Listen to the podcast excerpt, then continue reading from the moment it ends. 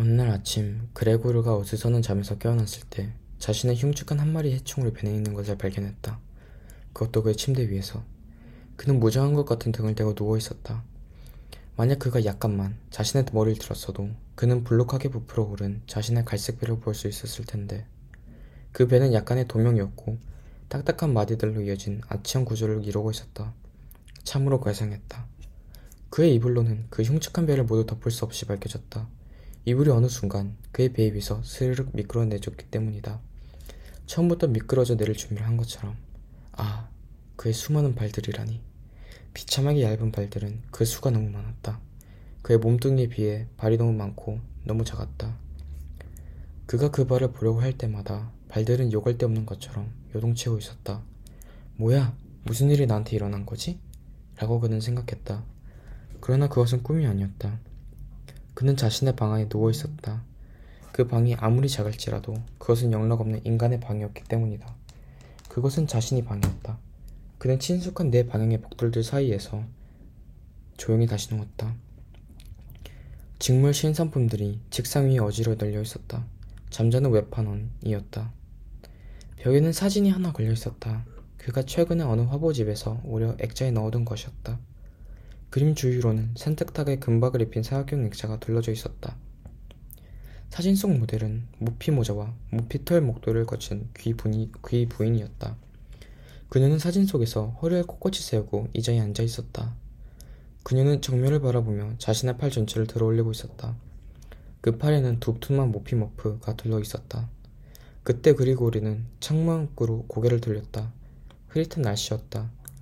빗방울들이 떨어져 창유리에 부딪힌 것 같은 소리가 들려왔다. 그 소리는 그를 우울하게 만들었다.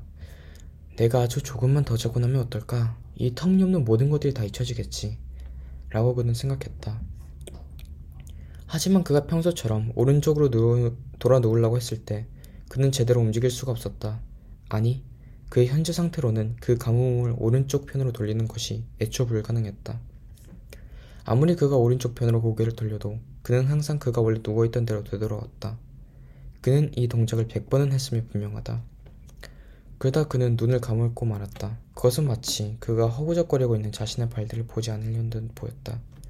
마음을 좀 편하게 먹자. 동작을 멈추자 그는 포근하면서도 둔한 통증을 느끼기 시작했다. 그것은 그가 전에는 단 한 번도 느껴본 적이 없는 감각이었다. 오 신이시여. 그는 생각했다. 아, 나는 왜 이딴 직업을 택했을까? 내 직업은 한시도 쉴 수 없고 부단히 뛰어다녀야 하는 직업이야. 날이면 날마다 기차 여행이라니. 아, 웹하는 일을 하는 것은 집에서 자영을 하는 것보다 훨씬 힘들어. 여행이 여행으로 끝나는 것도 아니잖아. 여행을 하면서도 항상 다음 기차 펜션을 챙겨야 해. 싸구려 음식에다가 불규칙한, 불규칙한 식사는 또 어떻고, 낯선 사람들과의 만남은 또 어떻고, 웹하는 일을 하면서 만나는 사람들과는 친분을 나눌 수가 없어. 웹하원들끼리는 친해지지도 않아. 이런, 이 모든 게 지옥에나 떨어졌으면 좋을 텐데. 그는 그의 볼록 튀어나온 배 쪽에서 약간의 가려움을 느꼈다. 침대관에 기어 그는 고개를 약간 들어보았다. 그렇게 하자 고개를 좀 더 잘 들 수 있었다. 그는 가려운 곳을 찾아봤다. 이런 세상에서 그곳은 절체불명의 수없이 많은 작은 흰색 반점들로 가득했다. 그는 자신의 다리들 중 하나를 가져가 그 아픈 곳을 찾아보려고 노력했다. 그가 자신의 발로 아픈 배를 건드렸을 때 차가운 몸소리가 쳐져 자신도 물게 움츠렸다. 그는 다시 눕기로 했다. 애초 깨어났을 때 그 상태로 누웠다. 일찍 일어나는 것은 그는 생각했다. 사람을 바보로 만들어. 충분히 자야 했어. 다른 웹판원들은 호화로운 생활을 하잖아. 예를 들어볼까? 내가 계약서를 복사하라고 게스트하우스에 들을 때마다 그 자들은 이제서야 아침 식사를 먹고 있잖아. 나도 사장님과 단판을 지었어야 했어. 아니지. 그랬다가는 자리에서 쫓겨났을 거야. 하지만 누가 알아. 저 더 좋은 일거리가 내게 주어졌을지. 젠장. 보살펴드려야 할 부모님은 안 계셨어도 일찌감치 사직서를 제출했을 텐데 그럼 나는 이렇게 말하겠지. 내가 생각하는 것도 말하고 내가 할 수 있는 것들을 모두 말로 했을 때 사장에게 내가 지금 발끈하고 있다고 자신있게 말할 수 있었을 텐데 그럼 사장은 의자에 앉아 있다가 벌러덩 쓰러지겠지. 뭐 어때? 책상에 앉아서 부하직원을 내려다보며 호통치는 꼴이란 젠장. 아니야. 네가 내 얘기를 거침없이 한다면 사장은 뭐가 뭔지 사태 파악이 안 되니 멍하니 가만히 있을 거야. 그럼 내가 사장에게 다가가 제 계속해서 내 말을 하는 거지. 그럼 사장을 나를 올려다봐야 할 걸? 됐어. 삿벌 쓸 생각 나중에 하자. 아직은 희망이 좀 있으니까. 이제 부모님의 빚도 내 손으로 다 갚았겠다. 가만 보자. 한 5년에서 6년만 더 돈을 모으면 확실히 내가 하고 싶은 일을 할 수 있겠는데. 그때가 되면 내 인생에 터닝포인트가 생기는 거야. 일단 지금 당장 일어나 새벽 5시 기차를 타는 게 우선이다. 그리고 그는 자명족 시계를 함께 보았다. 시계는 서랍장 위에서 찌깍찌깍 소리를 내며 잘도 가고 있었다. 아, 이런 세상에. 그는 권역했다. 시계가 벌써 아침 6시 30분을 가리키고 있었다. 그뿐만이 아니다. 시계 바늘이 7시를 향해 맹렬한 속도로 나아가고 있었다. 그 사이에 또 15분이 지났다. 이젠 6시 45분이었다. 이런 자병종이 언제 올렸지? 안 올렸던 것 같았는데 그는 다시 시계를 보였다. 시계는 분명히 새벽 4시에 자명종 소리가 울리게 맞추어 있다. 시계는 새벽 4시에 확실히 울렸음이 틀림없다. 그렇담 내가 그 째질때딸 울리는 자명종 소리를 듣고도 계속해서 잠을 잤단 말인가? 그게 가능한가? 그는 평화롭게 잠을 자지 못한 것은 사실이다. 하지만 어떤 이유 때문인지 그는 아마 아주 깊은 잠에 빠졌을 일임이 틀림없었다. 그럼 이제 그는 어떻게 해야 하나? 그래, 다음 기차가 아침 7시에 있지. 만약 그 기차만 잡아 탈 수 있다면 모든 걸 되돌리기는 충분해. 만약 내가 미친 듯이 뛰어가면 기차를 잡을 수 있는 여유 시간이 아직 있어. 아, 이런. 견직물 컬렉션을 미처 챙, 못 챙겼네. 그러고 보니 그는 아침인데도 산뜻하다거나 활기차다는 생각이 전혀 들지 않았다. 그리고 그가 뛰어가 기차를 잡아 탄다고 해도 그는 사장의 분노를 피할 수 없었을 것이다. 사무보조원이 사장에게 곧장 일러바쳤을 테니까 그가 새벽 5시 기, 열차를 타지 않았음이 틀림없어요. 라며 그리고 이렇게 보고하겠지. 그레고르 씨의 컬렉션이 아직 도착하지 않았어요. 라며 사무보조원 녀석은 사장이 심어놓은 자야. 사무보조원 녀석은 줏대도 없는 녀석이지. 이해력 자체가 없는 놈이라고. 그런 녀석에게 내가 아프다고 말한다고 통하겠어? 하지만 오늘만은 확실히 피곤해. 그러나 15년 동안 단 한 번도 아프지 않았던 내가 내가 오늘 하루 아프다고 말을 하면은 그리 믿어? 믿을 리가 없지. 그랬다가는 사장이 의료보험 회사에 이사를 데리고 올 게 확실할 테니까. 게으른 아들을 두었다며 그의 부모님을 고발할 것이 확실했다. 그리고 사장은 이사의 권고를 받아들여 참 그레고리가 어떤 문제 제기도 못하게 만들 것이다. 이사는 일하기 싫은 사람치고 아프지 않았던 사람은 없다. 라며 들이대겠지. 이 사람 모두 그렇게 믿는 자들이니까. 그리고 사장이 그보다 더한 짓을 하더라도 이 경우는 사장이 전적으로 나쁘다고 할 수 있을까? 그레고리는 오랜 시간을 잤다. 그래도 밀려오는 졸음을 제외하고 그레고리는 기분이 아주 괜찮았다. 심지어 그레고리는 평소보다 훨씬 배고픔을 느끼고 있었다. 그가 이 모든 것을 허둥지둥 생각하는 내내 그는 아직도 침대를 벗어나겠다는 결심을 못 내리고 있었다. 그리고 그때 시계가 6시 45분을 알리며 맹렬하게 울어댔다. 그의 머리에 가까이 있는 물 쪽에서 조심스러운 노크소리가 들려왔다. 그레고르야! 누군가 그를 부르고 있었다. 그것은 그의 어머니였다. 6시 45분이잖니. 어디 다른 곳이라도 가려던 건 아니지? 아, 저 부드러운 목소리. 하지만 그 그레고르는 충격을 받았다. 그 자신이 무언가 알 수 없는 목소리로 어머니께 대답하는 것을 들을 수 있었기 때문이다. 그 목소리는 그가 전에는 한 번도 들어보지 못한 오싹한 소리였다. 그 목소리는 마치 그의 내부 깊숙한 곳에서 방금 막 솟구쳐 나온 것 같았다. 그 목소리는 어떤 아픔을 수분하, 수반하고 있는 것 같았다.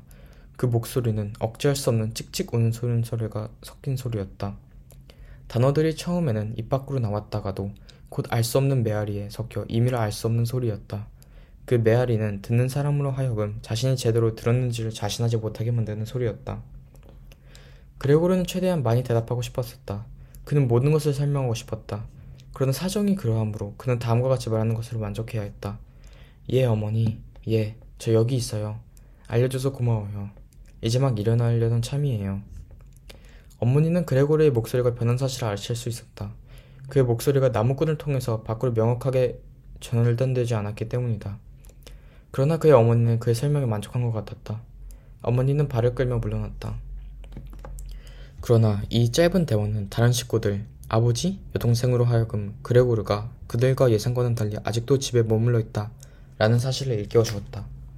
곧 그의 아버지가 연문들 중 하나로 다가와 노크를 하셨다. 아버지는 부드럽게 그러나 주먹으로 노크를 하셨다. 그레고르야, 그레고르야. 아버지는 불렀다. 무슨 일이냐? 그리고 잠시 후 아버지는 그의 목소리에 깊은 경고의 의미를 담아서 저음으로 아들을 다시 불렀다. 그레고르야, 그레고르야. 반대쪽 문에서는 그의 여동생이 애처롭게 와 있었다. 그레고르 오빠? 어디가 안 좋아? 뭐 필요한 건 없고? 그레고르는 양쪽 모두에게 나 준비 다 됐어 라고 대답했다. 그는 자신의 목소리가 이상하게 들리지 않도록 애를 쓰며 말했다. 단어와 단어 사이에 아주 긴 시간 간격을 두며 두 단어와 단어 하나하나 주의 깊게 발음했다. 그의 아버지는 아침 식사를 계속하려 돌아가셨다. 그러나 그의 여동생은 남아서 이렇게 속삭이고 있었다. 그레고르 오빠, 문 좀 열어. 제발. 그러나 그레고르는 전혀 문을 열어줄 생각이 없었다. 거기다 자신이 어제 문을 잠근 것에 대해 그 자신에게 축하의 말을 해주고 있었다. 그의 주의 깊은 오랜 습관 때문에 그가 거실에서 자기 방으로 통하는 모든 문을 걸어 잠갔던 것이다. 이것은 그의 오랜, 오랜 기차여행에 따른 것이었다. 그는 집으로 돌아와서도 잠들기 전 모든 문을 안쪽에서 잠갔던 것이다. 그레고르가 제일 먼저 하길 원했던 것은 아무런 소동 없이 편안히 자리에서 일어나 옷을 챙겨 입는 것이었다. 그래 무엇보다 우선 그는 아침 식사부터 해결하고 싶었다. 다음으로 할 일은 그때 가서 생각해 보기로 했다. 지금처럼 침대에 눕고있어는 아무런, 아무런 좋은 결론도 나오지 않는다는 것을 그도 잘 알고 있었다. 그는 전에도 자신이 잠자리에서 종종 가벼운 통증을 느끼곤 했다는 사실을 떠올렸다.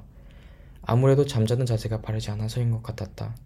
그 통증들은 그가 잠에서 깨어나면 모두 그의 상상의 생성물들이라는 것이 판명이 났다. 그는 설렜다. 오늘 이 가짜의 산물들이 결국 어떤 식으로 해결될까? 이것도 가짜의 산물이겠지. 그는 그의 목소리가 변한 게 심각한 관계의 첫 조짐이라는 것 외에는 단 하나의 의심도 하지 않았다. 그것은 여행을 주 업무로 하는 외판원에게는 흔한 감기였다. 이불을 제끼는 것은 간단한 문제였다. 그는 수음을 들이키고 자신의 몸을 부풀기만 하면 되었다.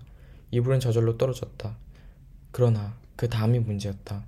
특히 그의 몸이 아주 비정상적으로 옆으로 폭이 넓었다. 만약 그가 할 수만 있다면 그는 자신의 손들과 발들을 모두 이용해 자신을 밀어 올렸을 것이다. 그의 몸에 붙어있는 온갖 발들이 모두 서로 다른 방향을 가리키며 제각각 움직이는 통에 그는 자신의 발들을 통제할 수 없었던 것이다.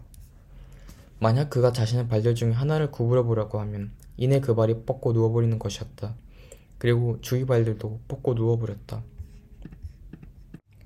만약 그가 그 발을 가지고 애초 하려던 행동을 그럭저럭 해내면 이젠 나머지 발들이 모두 무슨 억압에서 해방이라도 된 것처럼 광란의 춤을 추어댔다. 발들은 고통스러울 정도로 맹렬하게 움직였다. 그래, 이 침대 위에서 할 수 있는 것이라고는 아무것도 없어. 그레고르는 스스로에게 말했다. 그래, 계속 이 상태로 있어서는 절대 안 돼. 그가 하고 싶었던 첫 번째는 일단 자신의 몸 하반신을 침대 바깥으로 빼는 것이었다. 그러나 자신의 몸 아래쪽 부분이 전혀 보이지 않았다. 자신의 몸 아래쪽 부분이 어떻게 생겼는지 상상할 수도 없었다. 몸 아래쪽 부분을 움직이기에 불가능하다는 것이 이내 판명이 났다. 일이 너무 더였던 것이다. 그러다 거의 격분해서는 그는 경솔하게도 자신의 몸을 앞쪽으로 온 힘을 다해 떠밀었다. 그는 잘못된 선택을 해었다. 침대 기둥 아래쪽에 심하게 부딪힌 것이었다. 타는 듯한 아픔을 느꼈다. 자신의 몸 아래쪽 부분이 신체 중에서 가장 민감한 부분임이 밝혀졌다. 그래서 우선 그는 하반신을 침대 바깥으로 내밀었다. 그는 조심스럽게 고개를 그쪽으로 돌렸다. 하반신에 비해 상반신의 움직임이 훨씬 소홀했다. 비록 상반신이 옆으로 지나치게 넓은 것과 무거운 게 흠이었지만 어쨌든 상반신이 하반신보다 움직이기 훨씬 소홀했다. 결국 몸의 나머지 부분들도 고개를 때려 천천히 돌아갔다. 그러나 그가 자신의 고개를 침대 밖 신선한 공기 속으로 내보냈을 때 그는 문득 깨달았다. 내 고개가 다치지 않고서는 내가 바닥에 떨어지는 것이 불가능해라고. 그래서 그는 그쪽 방향으로 자신의 몸을 계속해서 내미는 것에 어떤 두려움을 느끼기 시작했다. 그리고 어떤 대가를 치르더라도 지금은 의식을 잃어서 안 되겠다고 생각했다. 그래, 이 의식을 잃는 것보다는 그냥 침대에 머물러 있는 것이 낫겠어. 라고 생각했다. 한참을 애쓴 결과 그는 애초 누워있던 곳에 다시 되돌아올 수 있었다. 그러나 그가 한숨을 내쉬며 다시 누웠을 때 한 번 더 그의 발등이 보였다. 발들은 말 그대로 발광을 하며 제각기 향한 방향으로 허둥거리고 있었다. 발들은 전보다 훨씬 더 심하게 농치고 있었다. 마치 발들끼리 싸우는 것 같았다. 그는 이런 혼돈 속에서 어떤 평화나 질서를 찾을 수 있는 방법이 없다고 생각했다. 그게 어떻게 가능한지 지금으로선 상상도 되지 않았다. 그는 다시 한번 자신에게 말했다. 그래도 계속 침대만 있을 수는 없어. 지금으로선 모든 것을 희생시키더라도 이 침대를 벗어나는 게 가장 현명한 일이야. 동시에 그는 다음과 같은 생각도 들었다. 침착하게 이 상황을 따져보는 것이 자포자기식의 결론으로 내 자신을 위험으로 내모는 것보다 중요할 수 있어라고. 이런 때일수록 그는 창 쪽으로 눈을 돌리려 했다. 그는 그가 할 수 있는 한 명확하게 거리를 보라고 했었다. 그러나 불행히도 좁은 거리의 반대쪽 편이 아침 한개 뒤덮여 있었다. 그런 거리에서의 모습에서 그는 어떤 자신감도 어떤 환희도 느낄 수 없었다. 벌써 일곱 시야. 그는 혼잣말로 속삭였다. 시계가 다 술렸다.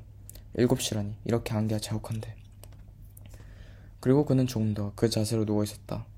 조용히 그리고 가만히 숨을 쉬면서 누워 있었다. 그것은 마치 그가 이 모든 일들을 현실적이고 자연적인 원래 상태로 되돌릴 수 있는 완전한 정직 혹은 조용함의 상태를 기대하는 것 같았다. 그리고 그때 그는 스스로에게 말했다.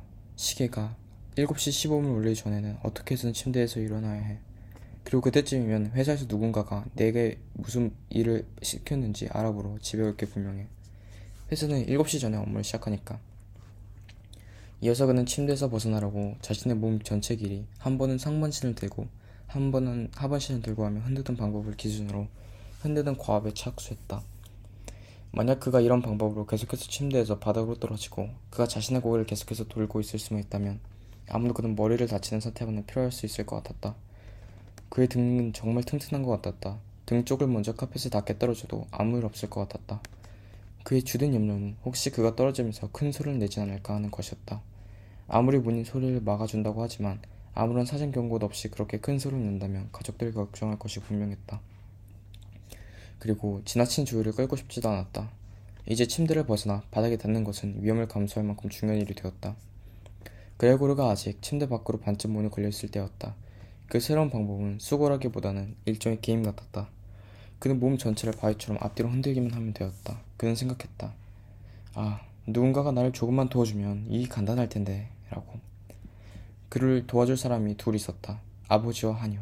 그들은 충분히 힘이 었다 그들이 그의 등 쪽으로 손을 집어넣고 들어주기만 하면 되었다. 물론 참을성 있고 주의 깊게 말이다. 그럼 침대를 쉽게 벗어날 수 있었을 텐데.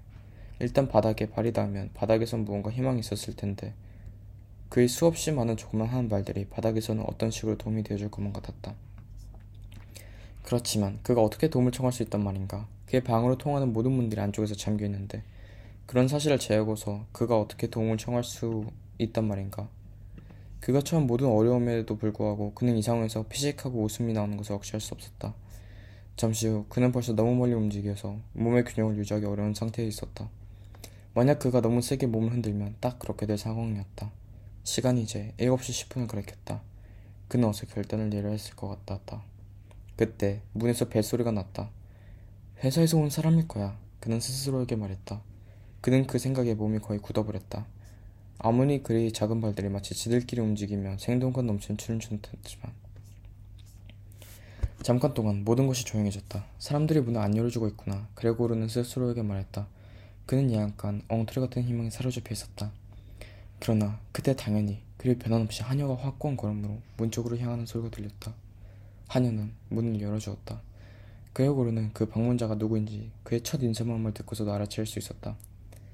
책임자였다. 가장 가벼운 결점에도 즉각 코드를 인식을 받게 되는 그런 회사에서 그레고르는 일이 하는 건가? 왜 그레고르만이 회사에서 비난받는 유일한 직원이 되어야 하는가? 직원들이 하나같이 모두 막대무먹은 놈들이라도 된단 말인가? 직원들 중 한 사람이라도 신의가 두텁고 헌신적인 사람은 없더란 말인가?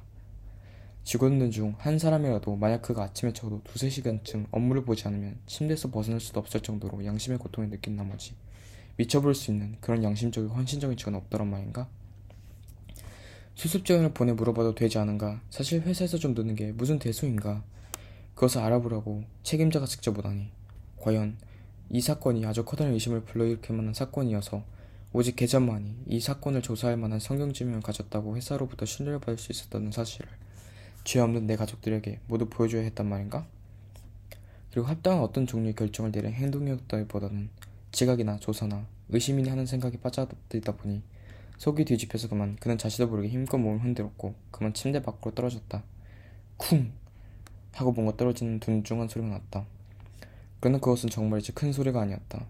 그의 낙하는 바다에 깔긴 카펫으로 인해 약간 부드러운 소리를 냈을 뿐이다. 그레고의 등은 그가 생각했던 것보다 훨씬 더 신층성이 있었다.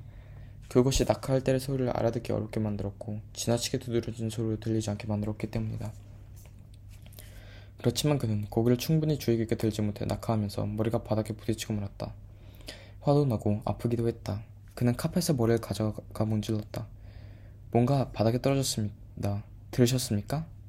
계장이 왼쪽에 있는 방 쪽에서 말했다. 레고르는 그에게 오늘 벌어진 일들이 어떤 종류의 것들인지 그리고 그것을 어떻게 하면 계장에게 쉽게 설명할 수 있을지를 생각하려고 애간장이 닿다. 여러분들도 그것이 가능하다는 것을 인정해야 했다.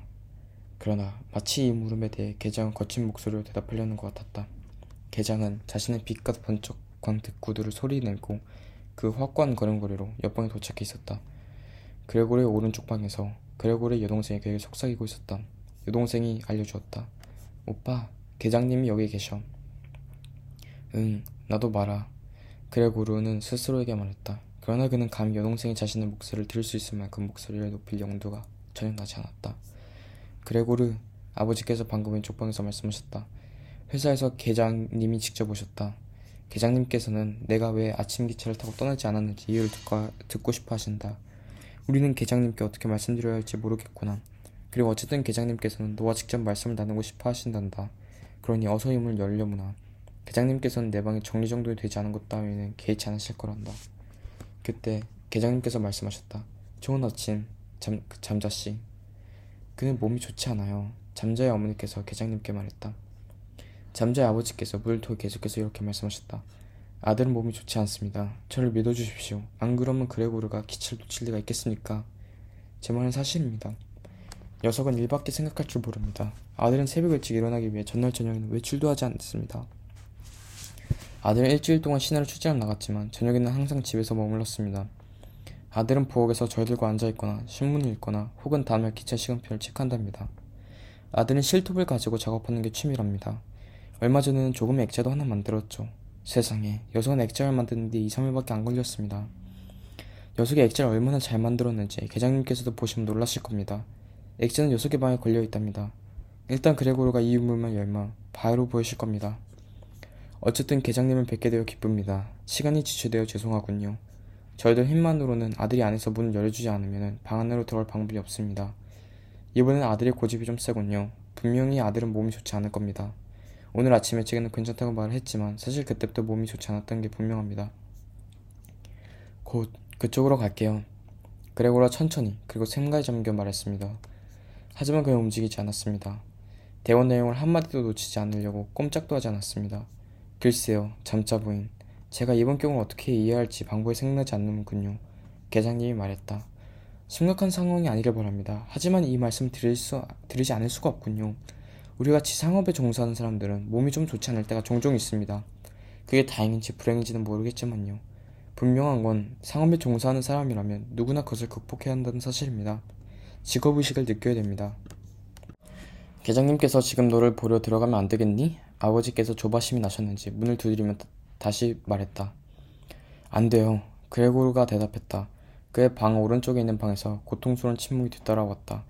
왼쪽 방에서는 그의 여동생이 울기 시작했다.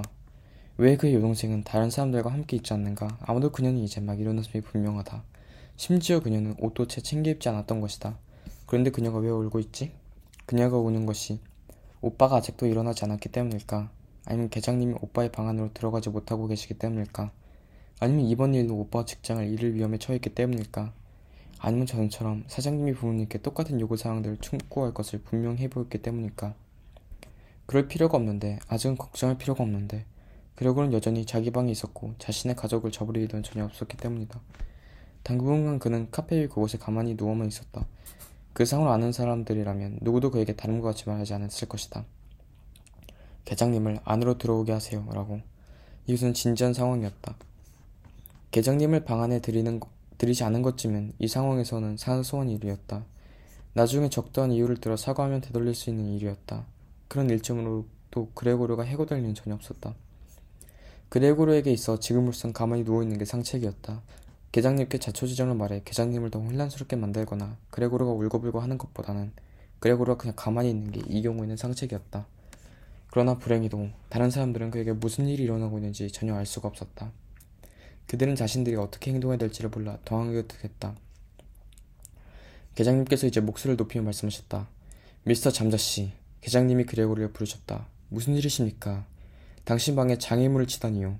잠자씨, 이 대답에 예 혹은 아니오로만 대답해 주십시오. 당신은 지금 당신의 부모님들과 당신 자신에게 있어 대단히 심각하고 불필요한 걱정을 유발하고 있습니다. 그런데 저는 이 말씀을 드리지 않을 수가 없습니다, 잠자씨. 당신은 꽤 전례 없는 방식으로 당신의 직업적인 임무를 수행하는데 오늘 아침에 실패했습니다. 당신은 실패했다고요. 저는 지금 여기서 당신의 부모님들과 당신의 고용주를 대신해서 말씀드리고 있습니다. 저는 당신이 지금 당장 명확하고도 즉각적인 해명을 제가 들려줄 것을 요구합니다. 저는 당신의 이런 행동들에 적당히 당권을 감추어가 없었음을 밝힙니다. 저는 지금 정말 당혹스럽습니다. 저는 제가 당신을 잘 알고 있다고 생각해왔습니다. 당신이 차분하고 분별 있는 사람인 줄 알았습니다. 저는 그렇, 이렇게 느끼고 있습니다. 당신은 오늘 갑자기 종잡을 수 없는 변덕으로 자기 자랑쯤을 하고 싶어 한다고요. 오늘 아침에 당신의 고용주께서는 당신의 직무 불이행에 그럴듯한 이유를 제게 제시했습니다. 당신의 행동을 보니 그것이 사실이었거든요. 그것은 돈과 관련되어 있음이 분명합니다. 최근에 당신에게 맡긴 바로 그 돈 말입니다. 그러나 저는 당신의 고용주의 그런 말들에 이의를 제기했었습니다. 절대 돈이 당신의 직무 불이행에 대한 합당 이유가 될 수 없다고 저는 제 명예를 걸고 고용주께 말씀드렸습니다. 그러나 이제 당신이 이렇게 이해할 수 없는 원검을 보이시는 것을 보니 저로서는 더 이상 당신을 대신해서 이 사건을 중지하고 싶은 마음을 못 느낍니다. 당신을 변호해야 할 일이 무엇이든 말입니다. 저는 제가 방금 말씀드린 얘기들을 당신과 직접 만나 아무도 모르게 조용히 당신하고만 알려드리려고 싶었습니다. 하지만 당신이 이렇게 저를 맡고 서시는 제 시간을 허비하게 만드니 제가 왜 그러한 사실들을 당신의 부모님이 모르게 할 이유도 도대체 무엇인지 알 수가 없었던 것입니다. 이제는 모두가 알게 되었군요. 당신의 지책이 위험해졌다는 사실을 이제 이 말씀까지 안 드릴 수 없습니다. 최근에 당신의 총 매상고는 회사에서 보실 때 대단히 성에 차지 않는 수준이었습니다. 요즘이 매상고를 올리기에 특별히 적당한 시즌이 아니라는 것은 저도 인증합니다. 회사도 그 사실점을 잘 알고 있습니다. 하지만 우리 같이 상업에 종사하는 사람들에게는 매상고를 특별히 올리지 못할 시즌이라는 것도 있을 수 없습니다. 미스터 잠자씨, 우리 같이 상업에 종사하는 사람들에게 매상고를 특별히 올리지 못할 시즌이랑 허락되어서도 안 됩니다. 아시겠습니까? 하지만 계장님, 그레고르는 외쳤습니다. 그는 지금 제정신이 아니었습니다. 그는 그 밖의 모든 것을 잊은 채 광분에 휘싸여 외치기 시작했습니다. 지금 당장 출근하겠습니다. 믿어주십시오. 아주 잠깐, 아주 잠깐 동안만 몸이 좋지 않았을 뿐입니다. 그래 아침에 일어날 때 그만 현기증이 조금 나지 뭡니까? 그래서 못 일어났을 뿐이에요. 저를 믿어주세요. 지금도 여전히 침대에 있지만 금방이면 됩니다. 그분이 곧 성쾌해질 겁니다. 지금 막 침대를 벗어나려고 하고 있습니다. 계장님 제발 너무 조급하게 고치지만 마세요. 제가 지금 제 생각대로 그렇게 쉽게 제 몸을 움직일 수 있는 게 아니라서요. 아, 지금은 괜찮습니다. 충격이죠. 세상에 어떻게 이런 일이 한 개인에게 일어날 수 있겠어요. 어제 밤까지만 해도 몸 상태가 정말 좋았는데 거짓 사실인지는 제 부모님께 물어보세요. 부모님이 잘 아시거든요. 아마도 부모님이 저보다 제가 어제 밤까지만 해도 몸이 멀쩡했다는 사실을 더 잘 아실 거예요. 하지만 어젯밤에 아주 좋은 글쎄, 좀 약간의 징조가 없진 않았지만 말이에요. 아마 부모님께서도 제 컨디션이 평상시와 같지 않다는 것을 아셨을 거예요. 아, 왜 저는 이런 사실들을 회사에 알릴 생각을 미처 못했을까요? 물론 계장님께서는 항상 이렇게 생각하시죠. 집에 누워있지 않아도 밖에서 일을 하다 보면 병도에는 충분히 극복할 수 있다고 하고요. 제발 저희 부모님들에게 고통을 주지 말아주세요. 계장님께서 제게 하는 비난은 모두 근거가 없어요. 지금까지 아무도 제게 그러한 문제들로 비난한 적은 없었거든요. 계장님께서는 아마 제가 최근에 보여드린 계약서들을 보지 못하신 것 같아요. 물론 계약서들은 8시 기체편으로 발송할 예정이었어요. 물론 제게 줄 여유 시간이 없으시겠지만 계장님께서 기다리실 필요는 없습니다. 계장님께서 먼저 사무실로 가 계시면 제가 곧장 뒤따라가서 사무실에서 그 계약서들을 계장님께 보여드릴 테니까요. 제발 사장님께는 이번 사건에 대해 제발 좋게만 말씀드려주세요. 제발 사장님께서 저를 계속 믿고 직원으로 쓰실 수 있도록 추천해주세요. 그리고 그레고르는 이런 말들을 미친 듯이 내뱉는 동안 그레고르 자신은 지금 자신이 무슨 말을 하는지 전혀 알아들을 수 없었다. 그는 옷장 쪽으로 해서 길을 만들었다. 그것은 아우, 아주 쉬운 것이었다. 아마도 그가 침대에서 벌써 했었던 연습 때문일 것 같았다. 그는 옷장 삽들의 기대에 서려고 무진장 애를 쓰고 있었다. 그는 정말 문을 열고 싶었다. 그는 정말 그들에게 자신의 모습을 보이고 싶었다. 그는 정말 계장님께 이번 사건들에 대해 모두 해명하고 싶었다. 다른 사람들은 지금도 애를 태우고 있었다. 그리고 주인공은 정말로 궁금했다. 그들이 지금 자기의 모습을 보면 뭐라 말씀을들 하실지 그는 정말이지 궁금했다. 만약에 말이다. 그들이 충격을 받는다면 그땐 그것은 더 이상 그레고르의 책임이 아니다. 그러면 그는 쉴 수 있다. 그리고 만약 그들이 이 모든 것을 침착하게 받아들이면 이번에는 그가 자신의 변신에 대해 당할 필요가 하나도 없게 된다는 것이다. 그리고 그가 서두르면 그는 8시에 기차역에 다다를 수 있을 것이다. 그냥 출근하면 된다. 변신한 채로 말이다. 몇 번 실패 끝에 그는 옷장의 부드러운 부분들에 기대어 일어설 수가 있었다. 그러나 그는 다시 넘어졌다. 그러나 그는 마침내 온몸에 붉은 힘을 주어 뒤뚱 흔든 후 똑바로 유서할 수가 있었다. 그 자세는 그의 몸 아래쪽 부분에 상당히 부담을 주었다. 진짜 아팠다. 그러나 그는 더 이상 그딴 아픔 따위에게 주의를 기울일 여유가 없었다. 이제 그는 근처에 있던 의자 등부들을 향해 스스로 넘어졌다. 그는 그 작은 수많은 발들을 가지고 그 의자 가장자리를 꽉 붙잡았다. 그래, 차분해야 한다.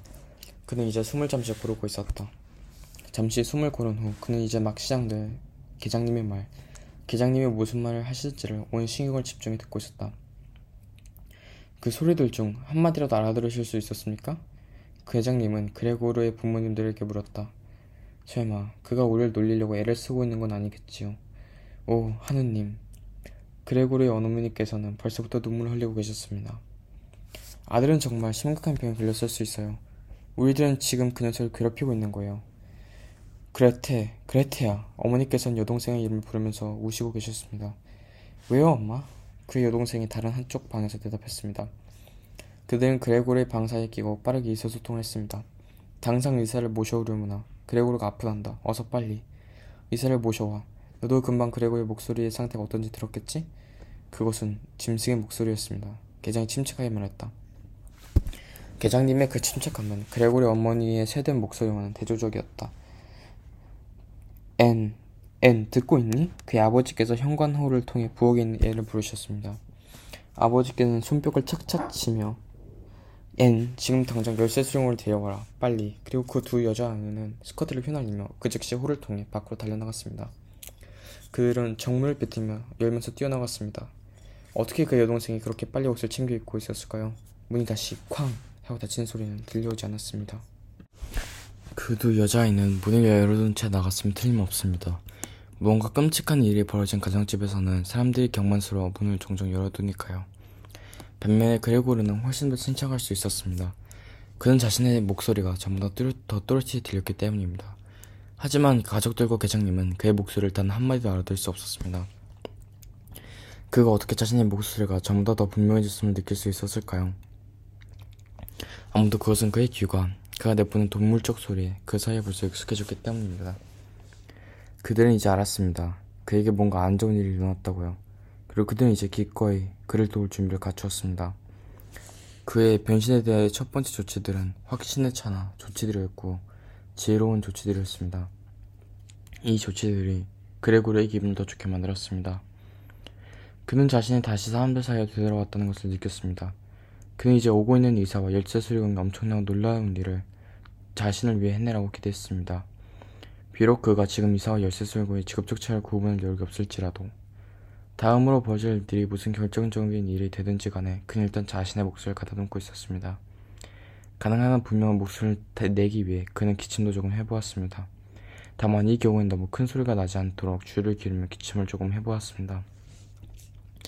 왜냐하면 그의 기침 소리조차도 인간이 기침 소리를 내는 방식과 충분히 다를 수 있기 때문입니다.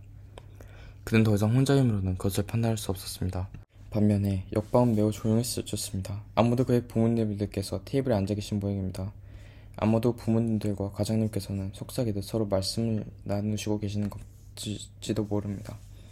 그게 아니라면 아무도 부모님과 과장님께서는 모두 함께 문에 기대어 서서 방 안에서 나오는 모든 소리들을 듣고 계신지도 모르겠습니다. 그레고르는 의자를 문 쪽을 천천히 밀었다. 그는 그만의 방식대로 밀었다. 그는 일단 그곳으로 의자를 옮긴 후 자신의 몸을 의자로 던졌다. 그리고 곧 의자에 기대어 서서 자신의 몸을 똑바로 세웠다. 자신의 수많은 발들의 끝에서 점착성의 액체가 스며나와 그것을 의자를 붙잡고 일어날 수 있었던 것이다. 이 모든 일을 해내라 너무 지친 그는 의자에서 잠시 휴식을 취하며 체력을 회복했다. 그리고 그는 또다시 다른 과업에 착수하기 시작했다. 그의 입으로 자물쇠 안에 있는 열쇠를 돌리는 과업에 그의 착수는 것이다. 불행히도 열쇠를 돌리기에는 그의 이빨이 적합하지 않은 걸 수도 있었다. 하지만 도대체 이빨이 아니라면 그가 지금 어떻게 열쇠를 붙잡을 수 있단 말인가? 물론 이빨이 부족했지만 아직 그에게는 아주 막한 턱이 있었다. 턱을 사용하면서부터 그는 열쇠를 돌리기 시작할 수 있었다. 정말로 열쇠는 돌아가고 있었다. 그는 다음과 같은 사실을 무시한 채 계속해서 열쇠를 돌려나갔다. 그의 입에서 지금 흘러나오고 있는 갈색 액자가 실은 어떤 종류의 상처로 인해 유발될 수 있다는 것을 그는 애써 무시한 채 계속해서 열쇠를 돌, 돌려나갔다. 그의 입에서 나온 갈색 액체는 이제 열쇠 위에서 흘러넘쳐 차츰 바닥 위로 한두 번씩 뚝뚝 떨어지고 있었다. 들어보세요. 계장님이 옆방에서 말씀하셨다. 그가 지금 열쇠를 돌리고 있습니다. 계장님의 그 말씀은 그레고르에게 큰 격려가 되어 주었다. 그러나 그들은 모두 힘을 합쳐 그에게 힘을 내라 하며 격려해 주어야 했었다. 그의 아버지나 그의 어머니나 역시 아들을 격려해 주었어야 했었다. 아무도 그를 격려해 주지 않았다. 잘했다 그레고르. 그대는 이렇게 외쳤어야 했다. 그래 잘한다 라고. 그레고르 계속 돌려라. 열쇠를 붙잡고 놓지 마라. 그레고르 라고 외쳐주어야 했었다. 하지만 그들은 아무런 말도 그에게 들려주지 않았다. 하지만 그레고르는 그들 모두가 지금 그에게 주목하고 있다고 상상했다. 그리고 그들을 모두 흥분하며 그의 노력에 주의를 기울이고 있다는 생각에 그는 있는 힘껏 열쇠를 깨물을 수 있었다. 그는 지금 자신에게 고통을 유발하고 있는 것 따위는 전혀 주목하지 않고 있었다. 열쇠가 돌아감에 따라 그의 몸도 열쇠를 따라 돌아갔다. 그는 이제 입만으로도 자신의 몸을 똑바로 선 자세로 유지하고 있었다. 그는 열쇠에 매달리기라도 하며 필요한 경우 그의 몸 전체 무기를 이용 열쇠를 내려 누르기도 하며 똑바로 선 자세를 유지하며 열쇠를 돌리고 있었다. 철컥 하고 용수, 용수철이 튀어 돌아가는 명백한 소리가 들렸다. 그리고 그 소리가 그레고를 번쩍 정신들게 했다. 그는 숨을 가두고 스스로에게 이렇게 말하고 있었다. 그래, 나는 열쇠 수리공 따윈 전혀 필요가 없었어. 라고. 그 다음에 그는 문을 완전히 열기 위해 문의 손잡이 위에 그의 머리를 올려왔다. 그레고르가 이러한 방식으로 문을 열어야 했기 때문에 문은 벌써 활짝 열려 있었지만 밖에서는 아직 그가 보이지 않았다. 그는 우선 이쪽 문 중 한쪽 문을 돌아 천천히 돌아가야 했다. 그리고 그는 주의 깊게 그 일을 해내야 했다. 방으로 들어가기 전에 바닥에 벌러덩 들이놓고 싶지 않았기 때문이다. 이 어려운 동작을 하느라 그는 다른 일에는 하나도 주의를 기울일 수가 없었다. 그는 계장님이 아 하는 외침을 들어야 했었다. 그 소리는 마치 바람이 쌩쌩 소리를 내며 지나가는 소리처럼 들렸다. 이제 그레고르 또한 계장님을 보았다. 계장님은 문에서 가까, 가, 가장 가까운 곳에 서 있었다.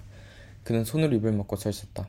계장님은 무언가 확고하고도 눈에 보이지 않는 힘이 이끌려 뒤로 아주 천천히 뒤로 뒷걸음질 치고 계셨다.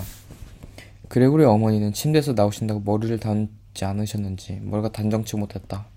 어머니는 계장님이 그곳에 계심에도 머리가 헝클어진 채 그대로였다.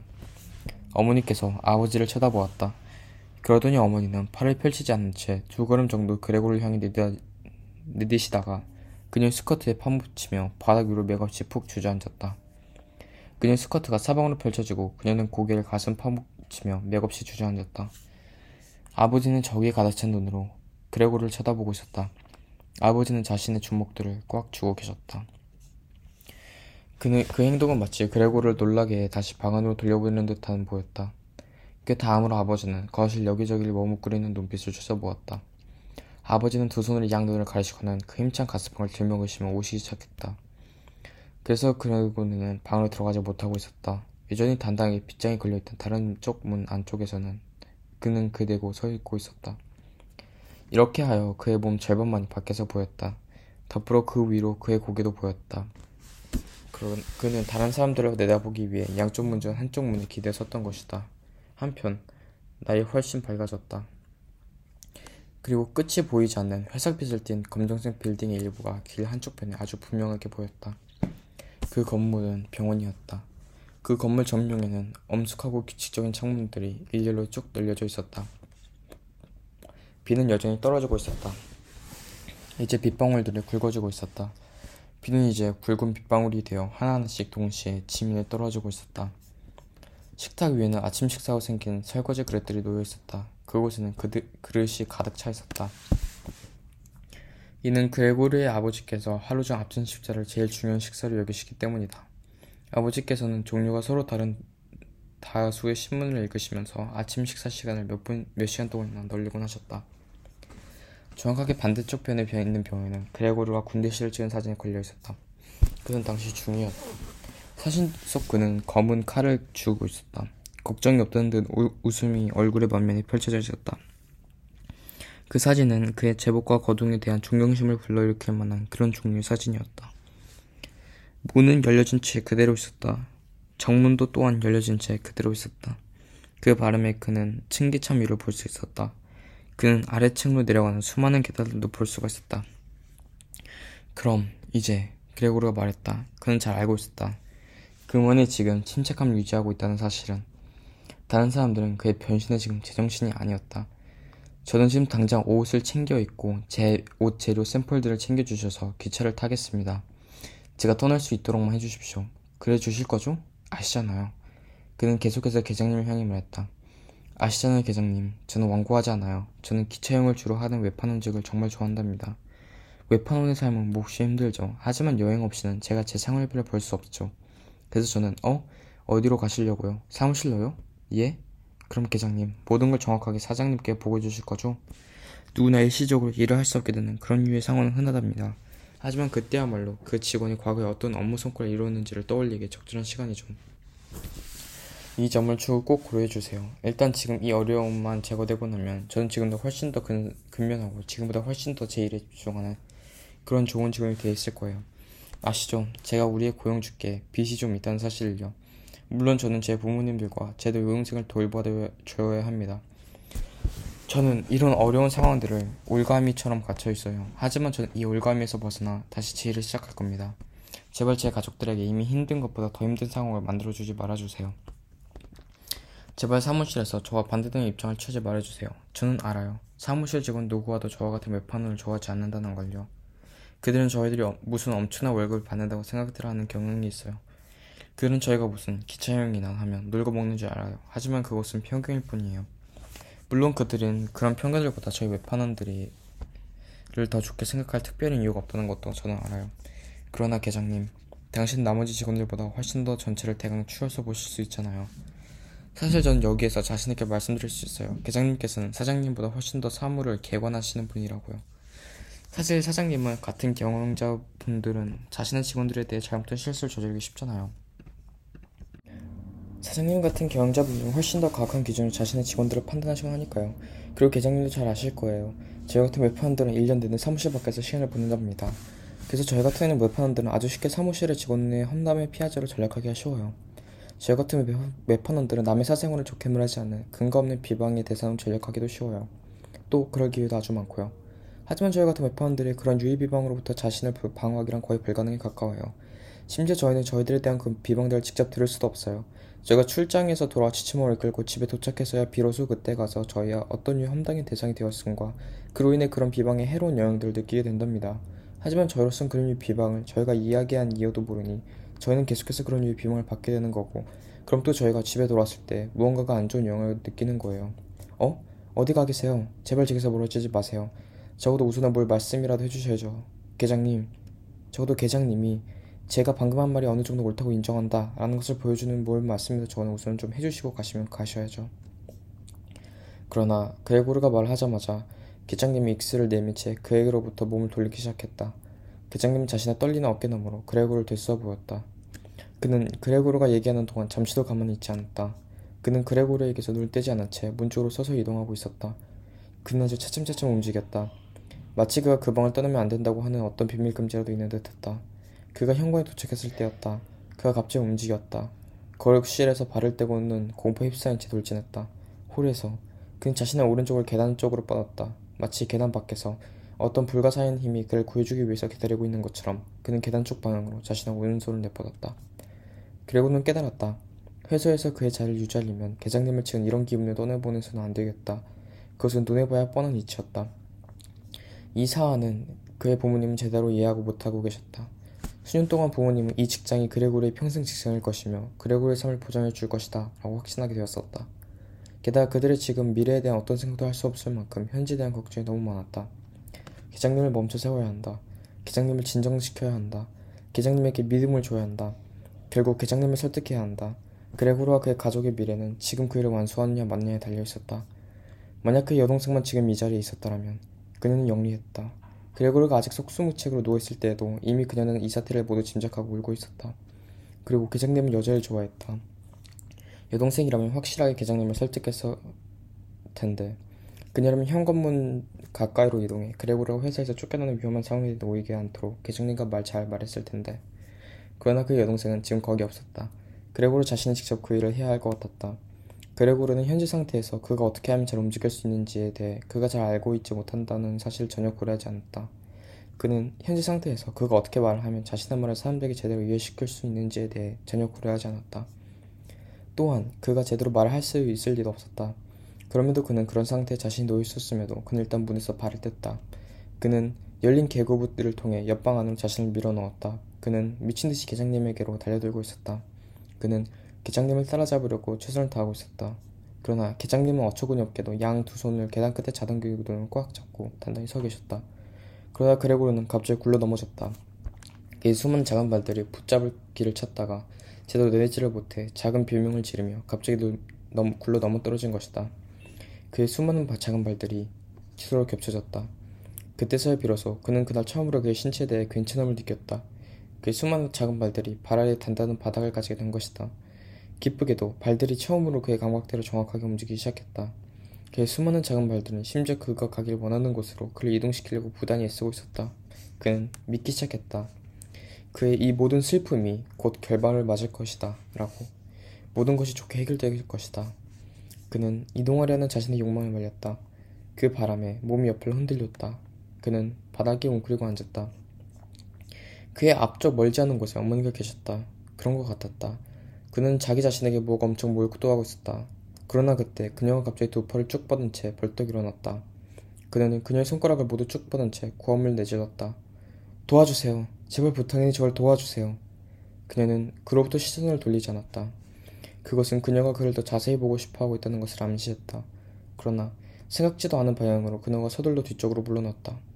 그 행동은 그녀가 그레고를 더 자세히 보고 싶어 하는 것이 아니었음을 입증했다. 그녀는 자기 식탁 위에 자기 뒤에 식탁이 놓여져 있다는 사실도 믿었다. 식탁 위에는 그날 아침에 먹다 남은 음식들이 가득 차 있었다. 그녀는 식탁에 다다르자 식탁 위로 급히 뛰어올라 앉았다. 그녀는 그녀 자신이 무슨 행동을 하고 있는지도 몰랐다. 심지어 그녀는 커피 포도가 옆, 엎질러진 것도 알아채지 못하고 있는 것 같았다. 심지어 그녀는 솟구치는 한 줄기 카페가 카페 위로 쏟아져 내리는 것도 알아채지 못하고 있는 것 같았다.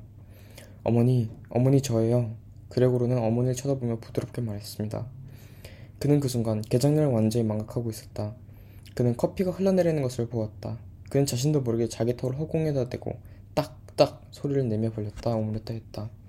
그것은 본등이었다. 그의 어머니가 그 광경을 보곤 또다시 날카롭게 비명을 지르기 시작했다. 그녀는 이제 식탁에서 뛰어내려 남편의 품속으로 달려들었다. 그가 그녀에게 다가오는 것을 보고 아버지가 그녀를 구하러 달려온 것이다.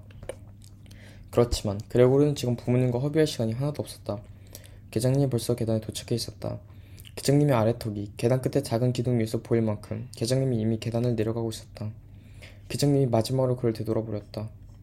그레고르가 계장님에게 돌진하기 시작했다. 이것만 보다 그레고르가 정말로 계장님을 따라잡기를 원했음이 틀림없었다. 계장님도 뭔가를 예감했음이 틀림없었다. 그는 계단 몇 개를 한꺼번에 뛰어내려가기 시작했다. 이내 시야에서 사라졌다. 그의 외침이 칭개한 모든 부분에 걸쳐 울려 퍼졌다.